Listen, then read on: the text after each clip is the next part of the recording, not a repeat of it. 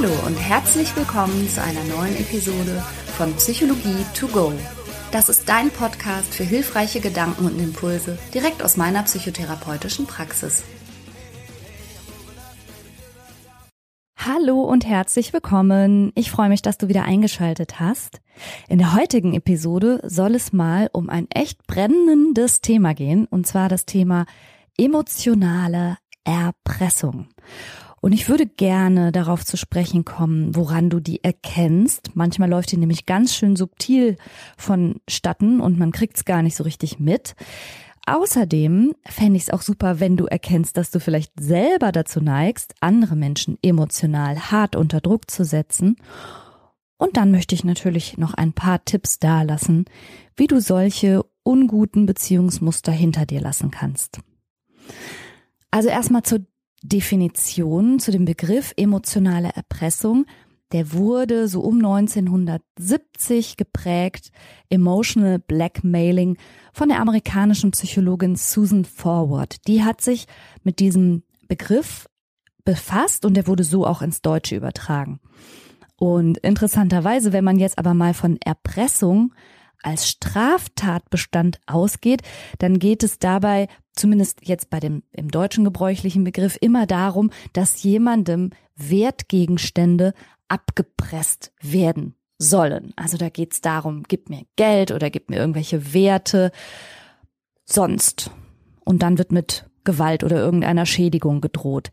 Tatsächlich handelt es sich bei der emotionalen Erpressung, auch wenn das jetzt vielleicht ein bisschen spitzfindig ist, eher um den Straftatbestand der Nötigung. Da geht es nämlich darum, jemanden zu einem bestimmten Verhalten zu bekommen. Also denjenigen zum Beispiel, mm, indem man ganz dicht auffährt, dazu zu bewegen, dass er die Straßenseite wechselt, beziehungsweise die Fahrspur wechselt oder so. Also jemandes Verhalten unter Druck zu verändern, ist im deutschen Strafrecht eigentlich Nötigung.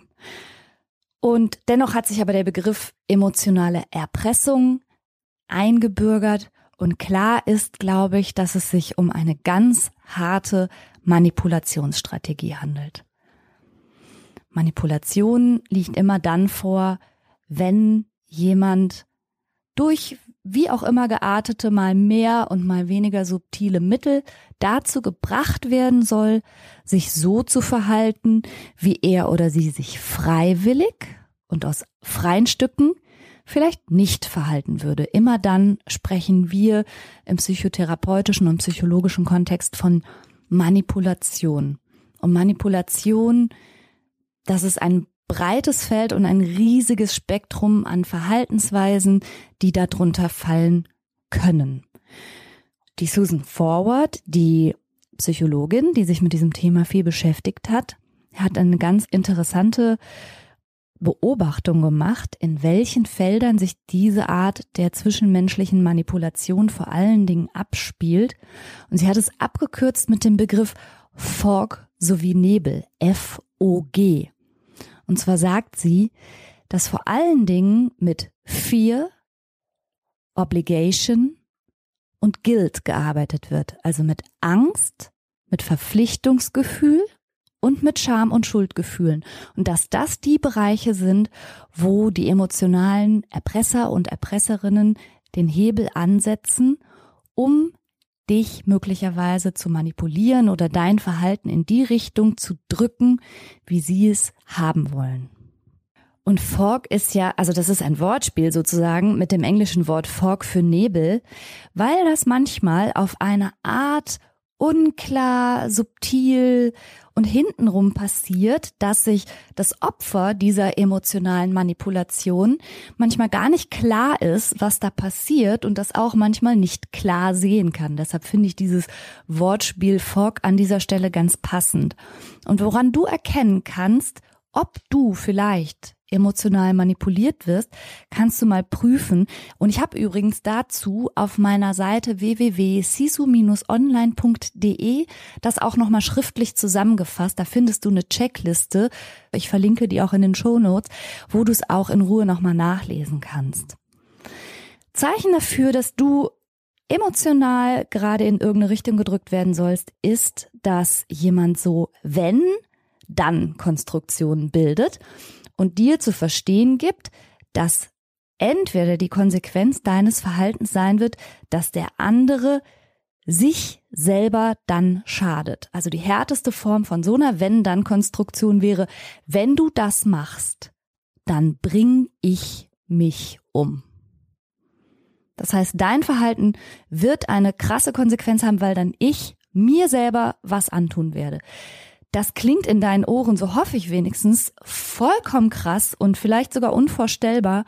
Und andererseits weiß ich das aus meinem psychotherapeutischen Kontext, dass das eine Drohkulisse ist, unter der tatsächlich viele Beziehungen existieren oder auch fortbestehen weil möglicherweise einer der Partner mal signalisiert hat, nicht mehr so glücklich zu sein und dann schnappt sofort die emotionale Erpressung zu und der andere sagt, wenn du mich verlässt oder auch nur Anstalten machst oder auch nur mal was alleine unternehmen willst, dann ist das so bedrohlich für mich, dann werde ich mich umbringen. Also das ist so die maximale Bedrohung, der man, glaube ich, jemand aussetzen kann. Du wirst schuld an meinem Tod sein. Das ist schon, puh, relativ bitter und auch eine Eskalationsstufe, von der ich natürlich überhaupt nicht hoffe, dass du dich in so einer Situation befindest. Und wie gesagt, wünschte ich mir allerdings, das wäre seltener. Eine andere wenn-dann-Konstruktion lautet, wenn du das und das machst, dann werde ich dir schaden. Die Wenn-Dann-Konstruktion würde dann zum Beispiel so lauten wie, wenn du das machst, wirst du die Kinder nie wiedersehen. Also ich setze irgendeinen Hebel an, was dir massiv schadet. Und das ist eben ein emotionaler Druckpunkt, vor dem haben ganz viele Menschen ganz große Angst. Und es ist tragischerweise aber auch etwas, was ich leider viel, viel zu häufig höre, dass es tatsächlich passiert. Es kann aber auch sowas sein wie, du wirst schon sehen, was du davon hast oder dann werde ich dich finanziell ruinieren. Also wenn du dein Verhalten nicht veränderst, werde ich dir schaden. Auch nicht so selten. Und dann, das sind so die etwas vielleicht sanfteren Formen und du kannst dir auch vorstellen, dass da jeweils hinter diesen Drohungen sich ganz verschiedene Persönlichkeitsstile auch verbergen. Das ist dann eher so wenn du das machst, dann schadet das ganz doll mir. Dann werde ich traurig sein, dann werde ich hilflos sein, dann wird es mir wahnsinnig schlecht gehen, denn ich bin ja ohne dich nicht lebensfähig. Auch das fällt unter emotionale Erpressung, selbst wenn es bei weitem nicht so bedrohlich daherkommt, sondern manchmal ja tatsächlich eher so schutz- und hilfbedürftig und nichtsdestotrotz macht es halt starken Druck und soll Verhalten verändern. Und der letzte Punkt ist, wenn du das tust, schadest du dir selber. Du wirst schon sehen, was du davon hast. Du musst ja weiterhin in den Spiegel gucken. Du musst mit den Konsequenzen leben. Und das ist halt auch so was Bedrohliches, was manchmal formuliert wird in solchen Kontexten. Und wenn du solche Situationen häufiger mal erlebst, in Freundschaften, in deiner Partnerschaft, vielleicht im Kontext deiner Arbeit, wo auch immer, dann ist die Wahrscheinlichkeit hoch, dass da jemand ganz ungute Strategien quasi an dir auslebt. Und vielleicht magst du da auch noch mal ein bisschen dahinschauen. Also nochmal im dem Opfer von emotionaler Erpressung wird jeweils ein starkes Gefühl von entweder Angst oder auch Pflichtgefühl oder auch Schuld oder Scham ausgelöst, wenn er oder sie sein Verhalten, wie er es eigentlich aus freien Stücken wählen würde, weiter zeigen würde. Das ist jetzt ein bisschen sperrig formuliert, aber ich glaube, man kann sich das ja vorstellen und das setzt manchmal schon im ganz Kleinen an. Also wenn, so wie kürzlich eine Patientin mir erzählte, sie mal ein Wochenende mit Freundinnen verbringen möchte und dann der Partner so ein, so ein wechselndes Bild zeigt aus, oh, da werde ich aber traurig sein und die Kinder sind sicherlich ganz enttäuscht. Und ist ja schon schade, dass du so eine Mutter bist, die ihr freies Wochenende nicht mit der Familie verbringt. Und das alles nur so so angedeutet, aber sie merkt, wie sie emotional immer mehr unter Druck kommt und sich hinterfragt und sich schämt und sich auch denkt, vielleicht bin ich wirklich eine schlechte Mutter und vielleicht sollte ich auch meine gesamte Freizeit lieber mit der Familie verbringen. Was stimmt nicht mit mir? Und sie gerät halt immer mehr in diese Schuld und Scham und denkt auch irgendwie, ist es meine Pflicht als Mutter. Und das ist emotionale Erpressung auf so einem Niveau, wo man manchmal schon mal genauer hinschauen muss, dass das überhaupt passiert. Also letztlich droht der emotionale Erpresser mit Gefühlen und löst aber auch gleichzeitig welche bei seinem Opfer aus. Und gar nicht selten ist es dann so, dass schon ja, wenn es schon in so eine Richtung geht, die Opfer der emotionalen Erpressung einfach kapitulieren, weil sie über die Dauer der Zeit dann auch wissen, wie sich das steigern kann und welche Eskalationsstufen das jeweils annehmen kann, dass sie sagen, ja, ach komm, okay. Und dann zurückstecken. Noch ein bisschen subtiler läuft emotionale Erpressung, wenn sie so daherkommt wie zum Beispiel ein großes Kompliment. Man könnte ja meinen, wenn jemand sagt, ohne dich könnte ich gar nicht leben, dass er darin große Liebe ausdrückt. Und das kann ja auch sein. Und da kommt es aber sicherlich auch auf den Kontext an, wie jemand das sagt und warum jemand das sagt. Wenn jemand ständig zur Schau stellt, ohne dich, wäre ich nichts, könnte ich nichts und hätte ich nichts und dadurch aber quasi demjenigen die Verpflichtung auferlegt und deshalb musst du dich auch um mich kümmern und bei mir bleiben und darfst mich nicht alleine lassen, dann ist es eben eigentlich keine Liebesbekundung, sondern es ist ein Appell an das Pflichtgefühl. Und sowas kann sich nicht nur zwischen, zwischen Liebsten abspielen, sondern zum Beispiel auch zwischen Eltern und Kindern. Also auch das weiß ich aus der Praxis ein Beispiel, dass da manchmal Eltern mehr oder weniger direkt zu verstehen geben, du, das ist der Deal. Ich habe dich so und so lang großgezogen und jetzt ist das dein Job, dich komplett um mich zu kümmern. Und übrigens ins Heim möchte ich nicht dass ich hier in meinem häuslichen Umfeld leben kann. Das ist jetzt schon dein Job. Was wärst du sonst für ein Kind? Auch das ist emotionale Erpressung. Was besonders perfides, was ich neulich auch erleben musste in der Praxis, wo eine Patientin von mir postoperativ nach einem Unfall Narben davon getragen hatte mit denen sie selber sehr unglücklich war und was auch so ihr Selbstwertgefühl stark beschädigt hat. Sie fand sich nicht mehr attraktiv, was ihr Partner natürlich auch wusste, der dann in bestimmten Situationen gar nicht mal so indirekt ihr gesagt hat, ja gut, wenn du meinst, du findest noch jemand, dann musst du halt gehen. Dann mach halt mal so weiter, wirst schon sehen und dann wirst du alleine bleiben. Und das finde ich dann, muss ich ganz ehrlich sagen, bei aller Zurückhaltung als Therapeutin widerlich.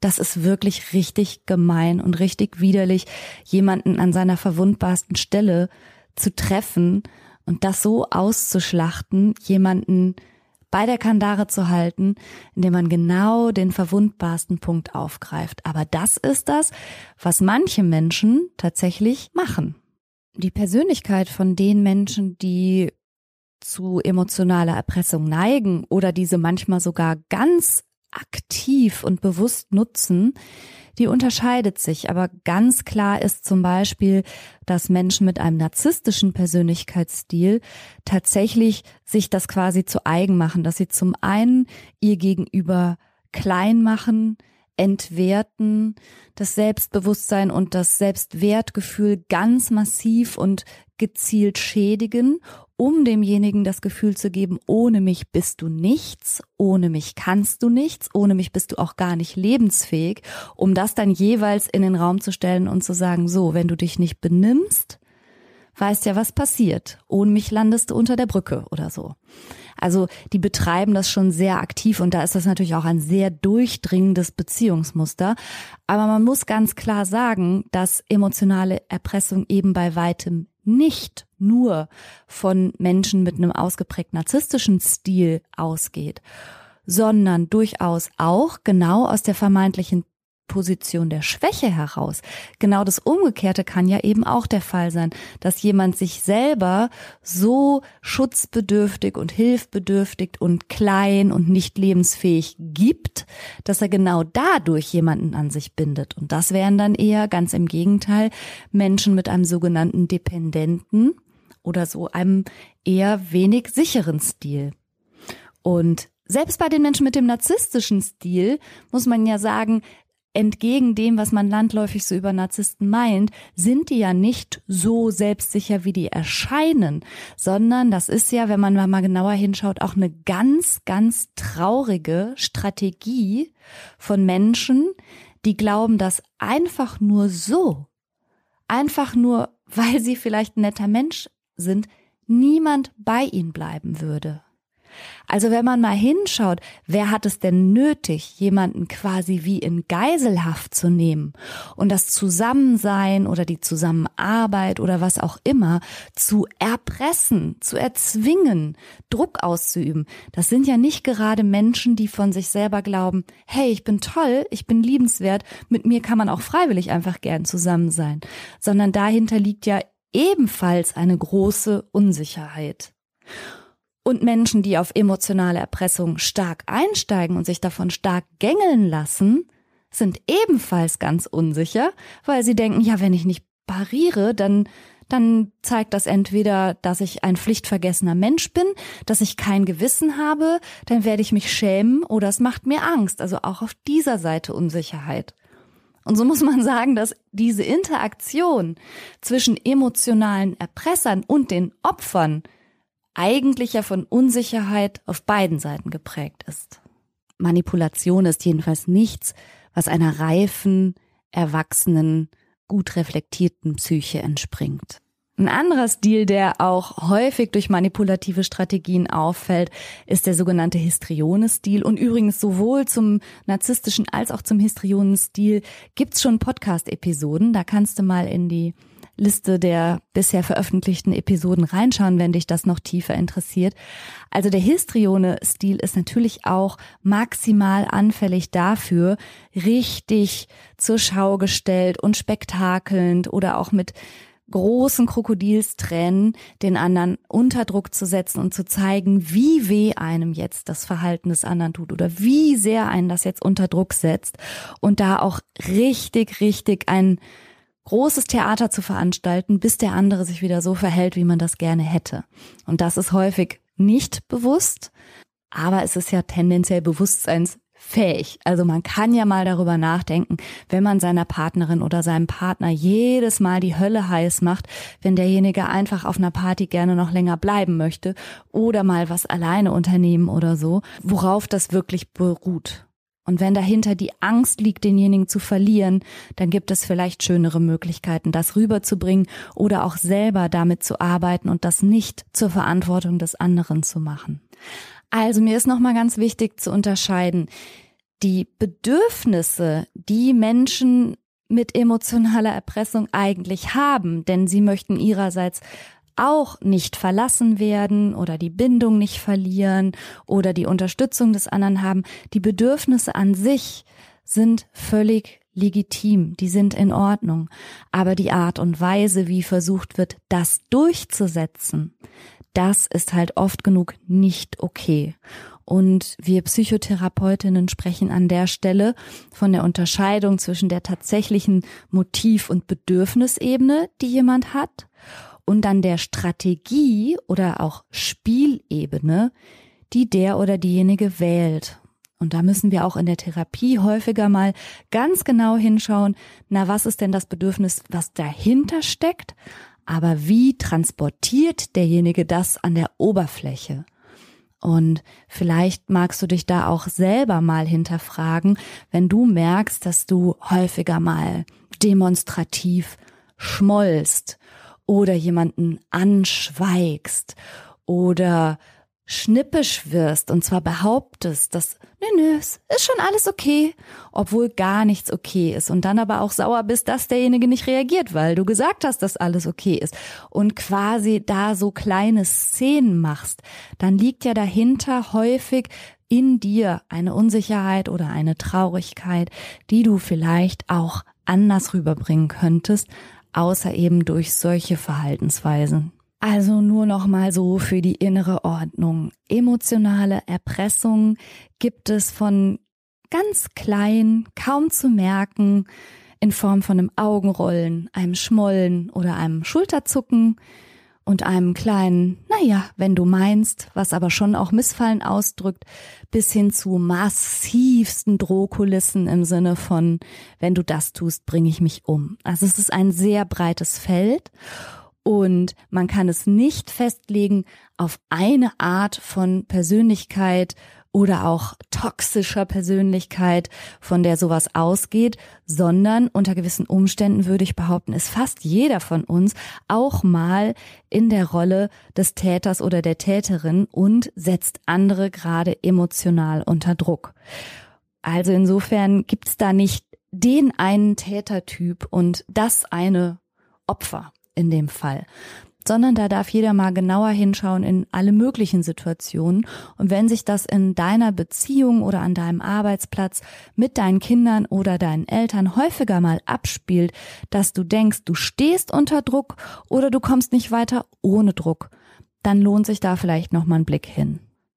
Toxisch oder vielleicht auch wirklich im Sinne von beratungs- oder gar behandlungsbedürftig wird das Ganze dann, wenn eine Beziehung, welche Art auch immer, unter diesem Druck wirklich Schaden nimmt oder du dich gar nicht mehr wohlfühlst oder dich nicht mehr frei fühlst, sondern stets irgendwie unter dieser Angst oder diesem Verpflichtungsgefühl oder Schuld oder Schamgefühl stehst und das Gefühl hast, dass du gar nicht mehr ja locker aufspielen kannst, so wie dir das gerade gefällt, sondern immer mitdenken musst, was das emotional mit jemand anders macht.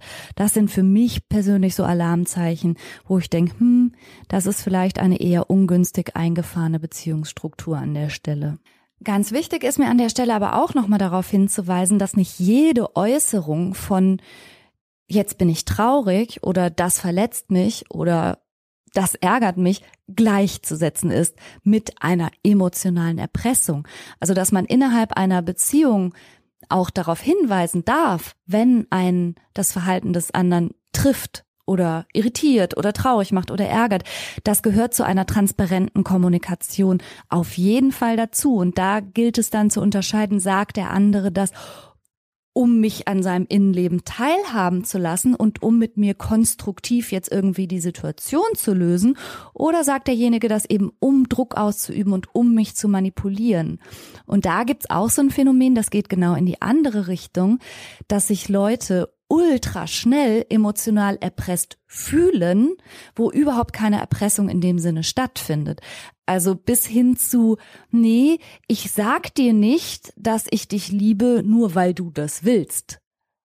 Wo man ja sagen muss, äh, wieso denn nicht? Wenn jemand klar seine Bedürfnisse äußert und sagt, könntest du mich mal in den Arm nehmen? Und dann jemand sagt, nein, das mache ich nicht, wenn du das willst. Davon fühle ich mich schon sehr unter Druck gesetzt äh, das ist auch ein bisschen schräg. Und dieses Phänomen kenne ich tatsächlich auch.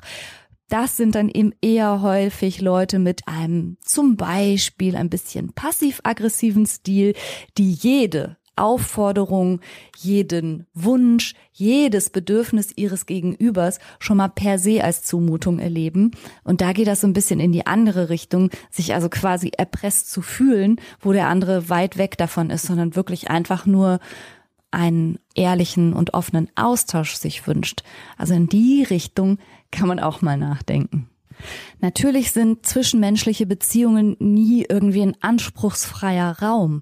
Und natürlich gibt es auch völlig legitime Wünsche und Anforderungen und Erwartungen aneinander in einer Beziehung.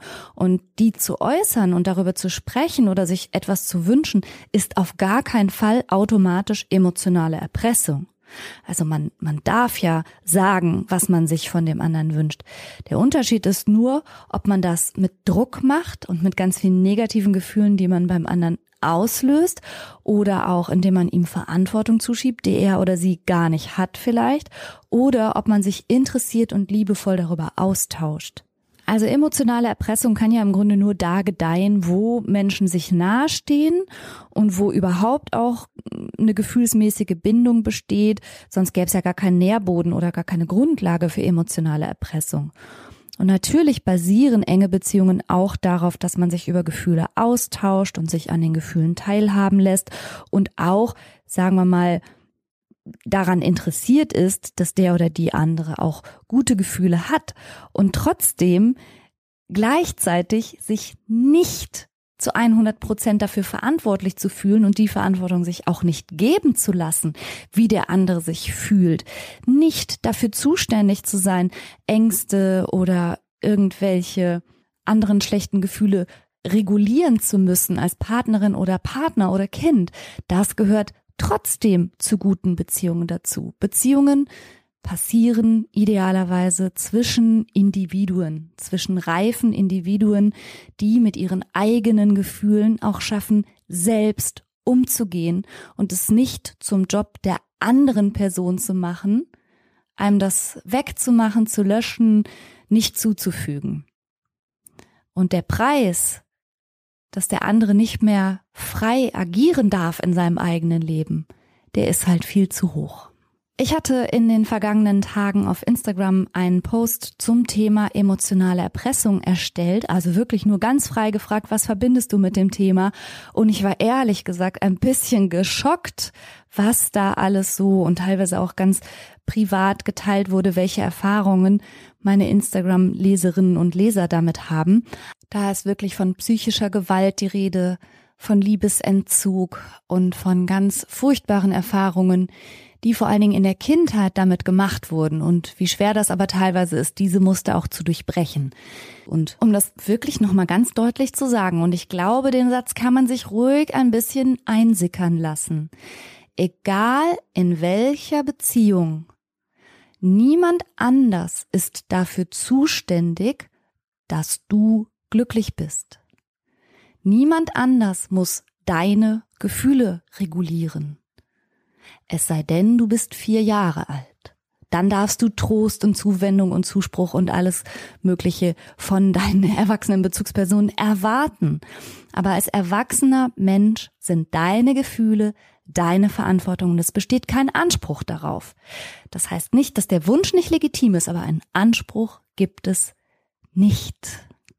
Und ich weiß, dass das zwiebelt und ich weiß, dass das nicht schön ist.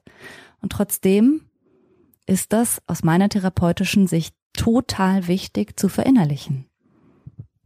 Ich würde gerne noch ein bisschen mit einbeziehen, was meine Hörerinnen und Hörer da in dem Beitrag unter den Instagram-Post geschrieben haben. Die Kindheit von vielen der Leserinnen und Leser bei Instagram scheint tatsächlich von so üblen Wenn-Dann-Konstruktionen geprägt gewesen zu sein. Also wenn du dein Zimmer nicht aufräumst, hab ich dich nicht mehr lieb.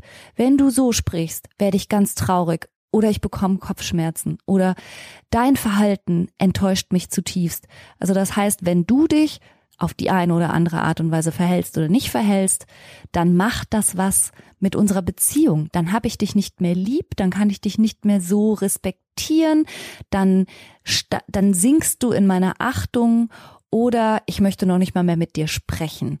Und eben diese, dieses ganze Spektrum, was ich da so abspielen kann, im Sinne von steter Tropfen höhlt den Stein, können selbst ja so kleinere, vermeintlich harmlosere Äußerungen wie, ach, da bin ich aber traurig oder dann bin ich aber sehr enttäuscht, doch irgendwie Schaden anrichten. Und wenn ich das hier so richtig rausfiltere, sind auch viele, die dort bei Instagram gepostet haben, auch nachhaltig wirklich verletzt oder auch immer noch verärgert, dass ihre Bezugspersonen so mit, mit ihnen umgegangen sind.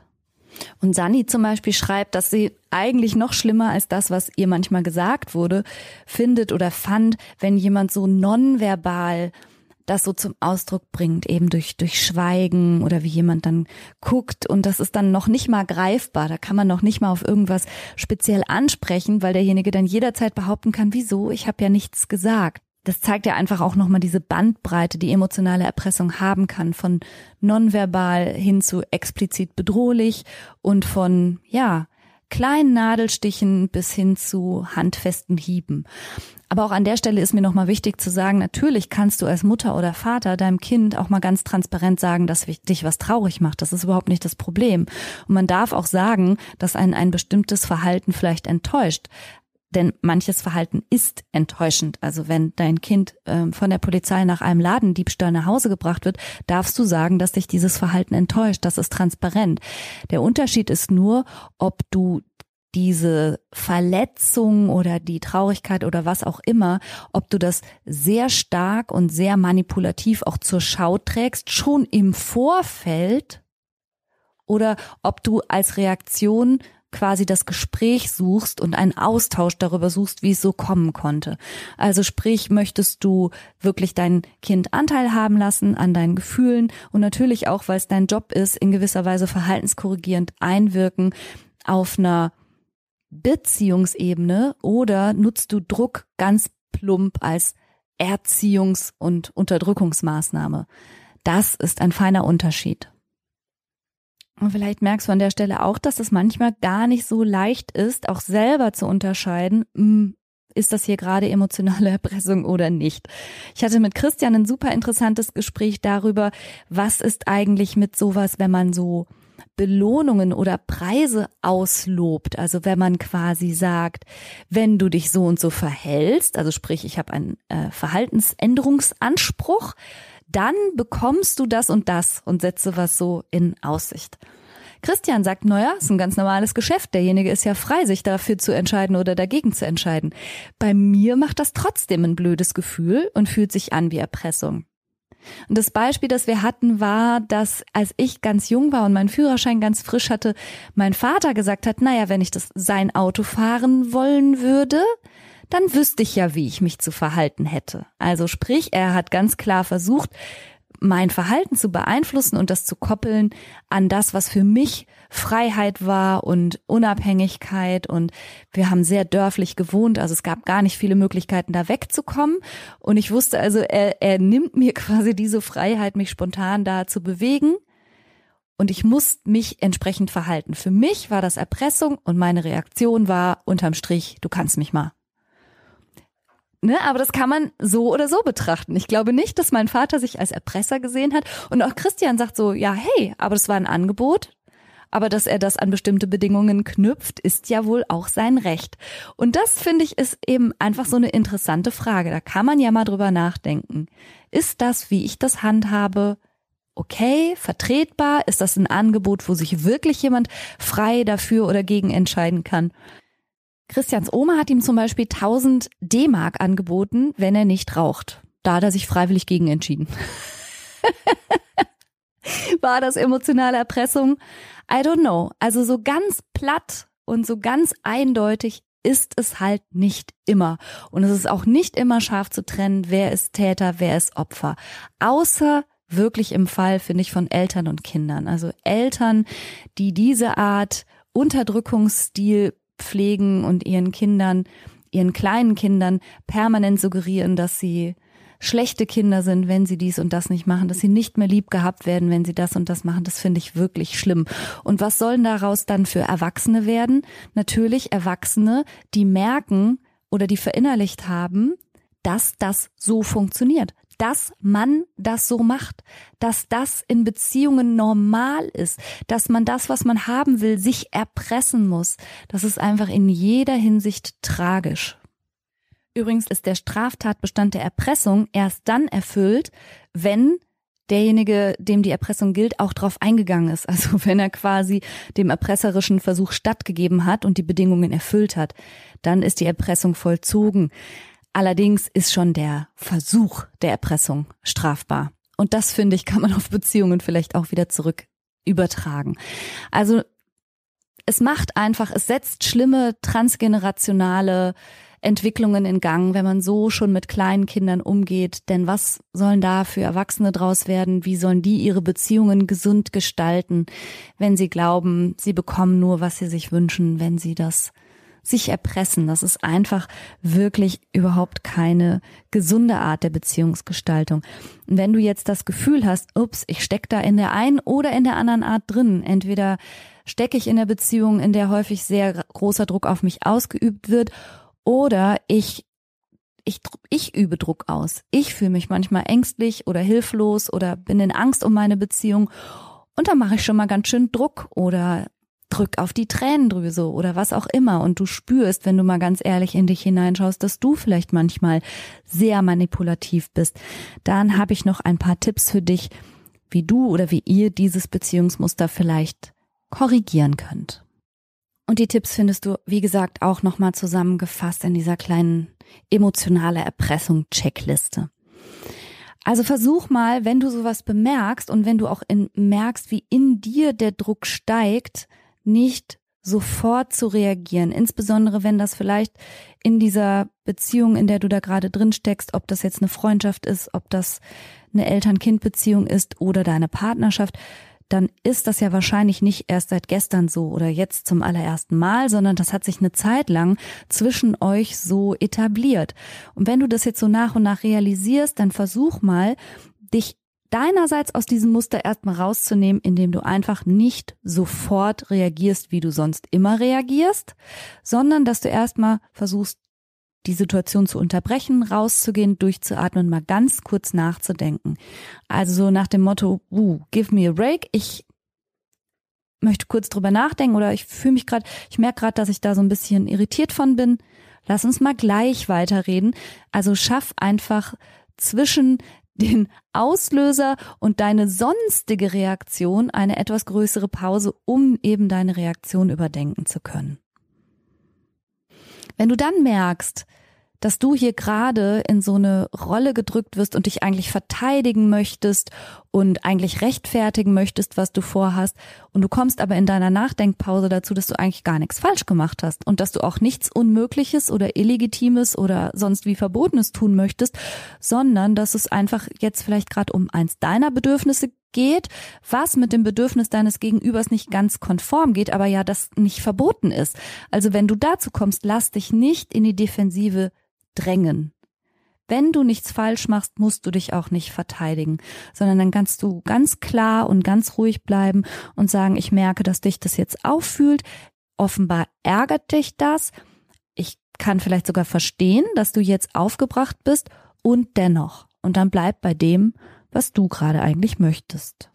Klarheit und Ruhe sind ja eh immer eine gute Idee für alle möglichen konflikthaften Gespräche und vielleicht kannst du auch benennen, wie das bei dir ankommt und gleichzeitig aber auch anerkennen, dass hinter diesem erpresserischen Versuch, wie gesagt, gar nicht immer unbedingt eine total böse Absicht steckt, sondern manchmal eine Angst, auf die derjenige gerade versucht, mit Kontrolle zu reagieren.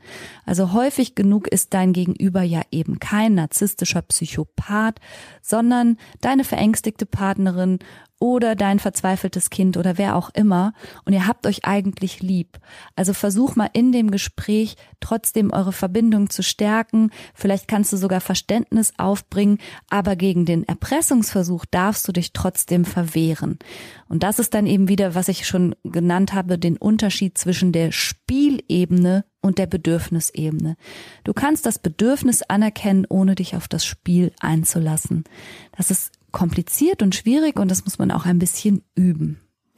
Sollte die Situation zwischen euch schon sehr verfahren sein, dann ist das bestimmt hilfreich, sich da auch einen Profi an die Seite zu ziehen. Also im beruflichen Kontext sind das manchmal Mediatoren oder Coaches und im privaten Kontext natürlich Beziehungsberatungsstellen oder auch Psychotherapeuten. Also wenn du merkst, dass das insbesondere ein Muster bei dir ist, dass du entweder häufig manipuliert wirst und am laufenden Band in Beziehungen gerätst, wo dich Leute mit Suizid bedrohen, schlimmstenfalls, oder auch du diejenige Person bist, die glaubt, viel manipulieren zu müssen, um überhaupt jemand an sich binden zu können, dann kann das auch tatsächlich ein Auftrag für eine Psychotherapie sein. Und was ich ja in vielen Podcast-Folgen auch schon mal betont habe und auch immer mal wieder betonen muss, weil ich manchmal auch so E-Mails bekomme, so, ja, wie und was soll ich dann tun? Naja, über Nacht, ehrlich gesagt, nichts. Es gibt nicht die eine Sache, die man dann tun kann. Das wäre ja schön, wenn es da immer so Quick-Fixes und so Abkürzungen gäbe, wie man sowas mal eben beilegt. Die Wahrheit ist aber, dass eingeschliffene Denkmuster, eingeschliffene Gefühlsmuster, eingeschliffene Interaktionsmuster, die wir häufig ja schon Jahre oder Jahrzehnte gar in uns tragen, die sind für unser Gehirn Routine. Ob die jetzt gut sind oder gesund sind oder förderlich sind, ist völlig außen vor. Es ist einfach das, was wir gewohnt sind und was in uns sich wie normal anfühlt. Und das geht nicht durch, ich habe es einmal verstanden oder wir haben einmal drüber geredet, weg sondern das braucht Übung, das braucht Zeit, das braucht auch ein immer und immer wieder da hinschauen und der Weg wird auch gekennzeichnet sein von Rückschlägen.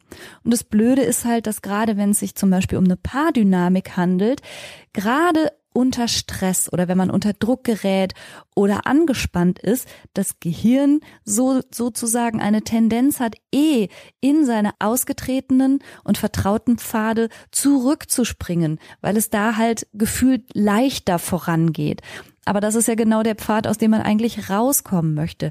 Also diese Art von Problemen und auch Rückschlägen oder auch Phasen, wo sich scheinbar nichts tut, die wird's auch geben. Also es kann sich aber total lohnen, gerade bei langjährigen Partnerschaften, dass man diesen Weg auch gemeinsam geht. Es kann sich genauso lohnen, aus einer malignen, schädigenden Partnerschaft endlich auszusteigen, wo gar nichts mehr geht. Da kann ich jetzt keine Einzelfallempfehlung treffen an der Stelle, was jetzt der richtige Weg wäre. Aber Paarberatung ist unter allen Umständen vielleicht eine gute Idee, um da jemand auch an der Seite zu haben, der das ein bisschen professionell begleitet und auch aus einer außenstehenden Perspektive sieht. Und wenn du dir gar nicht sicher bist, ob du erpresst wirst oder nicht erpresst wirst und ob das irgendwie vielleicht ein Missverständnis ist oder ein Kompliment oder ob jemand da nur von sich spricht oder dich unter Druck setzen möchte und du bist dir einfach nicht sicher, dann frag doch mal vertrauenswürdige Menschen, denen du da ein Urteil auch zutraust aus deinem Umfeld. Manchmal haben Außenstehende einen relativ klaren Blick auf deine Beziehung oder worum es halt auch immer gerade geht und wenn du dabei aber merkst, dass du dich im Grunde schämst oder scheust, wirklich zu erzählen, was zwischen euch abgeht, dann ist auch das schon ein ganz interessanter Hinweis, dass irgendwas gar nicht gut läuft. Also wenn du schon nicht mehr frei darüber sprechen kannst, wie ihr in dieser speziellen Beziehung miteinander interagierst, ist das schon ein Alarmzeichen in sich. Und wenn du darüber sprechen kannst und jemand hast, mit dem du darüber sprechen kannst, dann kannst du vielleicht auch mal um ein ehrliches Feedback oder einen Eindruck bitten, ob du dich da täuschst oder ob du vielleicht überempfindlich bist oder wie eine andere Person das einschätzen würde. Das ist nie, ne, kein, gibt keine Sicherheit, aber gibt vielleicht eine kleine Orientierung. Und ein Hinweis erlaube ich mir am Schluss aber doch noch. Wenn es so ist, dass deine Partnerin oder dein Partner sowas wie eine gemeinsame Beratung kategorisch ablehnt und zum Beispiel sowas sagt wie, ich habe hier überhaupt kein Problem, du bist das Problem. Und möglicherweise gar kein Interesse hat, eure Beziehung auf Augenhöhe, auf ein partnerschaftliches Miteinander, ähm, auf Austausch zu bringen und dich auch nicht darin unterstützt, dass du dich stärkst, dann finde ich all das schon ehrlich gesagt kein besonders gutes Zeichen. Da werde ich immer ganz hellhörig, wenn Schuld und Sühne in Partnerschaften so prozentual aufgeteilt wird und wenn so ein Gerangel entsteht, wer mehr schuld ist und der andere jegliche Schuld von sich weiß, da fehlt mir schon so ein bisschen das partnerschaftliche Miteinander bereits an der Stelle, macht mich insgesamt ein bisschen stutzig. Ha. Ich hoffe, dass du vielleicht angeregt durch diese Episode ein bisschen ein Augenmerk darauf legen kannst, ob du emotionale Erpressung ausgesetzt bist oder auch emotionale Erpressung ausübst. Sobald du das erkennst, kannst du es lösen. Also alles, was dir bewusst wird, alles, was du siehst, alles, was erkennbar plötzlich für dich ist, ist ja auch veränderbar. Darin liegt quasi die optimistische und gute Nachricht. Dann hast du es in dein Bewusstsein geholt und wenn du dem Drachen ins Auge schaust, dann kannst du das Problem vielleicht auch bewältigen. Wenn du das Ganze nochmal schriftlich knackig zusammengefasst lesen möchtest, dann gehst du nochmal auf meine Seite www.sisu-online.de slash emotionale Erpressung. Du findest das da auf der Seite nochmal als so eine Art kleine Checkliste zusammengefasst. Ich freue mich, dass du zugehört hast. Ganz vielen Dank, wie immer und bis zur nächsten Woche. Lass es dir gut gehen. Tschüss. Christian, wenn du mich wirklich lieben würdest, würdest du jetzt mit mir kommen. Ist auch ein bisschen deine Verpflichtung. Ich fühle mich auch sonst allein und bin traurig und verletzt. Wenn, wenn du dich diese Podcast-Episode mit mir machst. Fühlt sich richtig gut an, ne? Richtig freiwillig so. Ach, guck toll. Er lacht mich aus. Es klappt genau gar nicht. Na gut. just right. All the doors are open and things are coming together just the way I was hoping. Now I'm never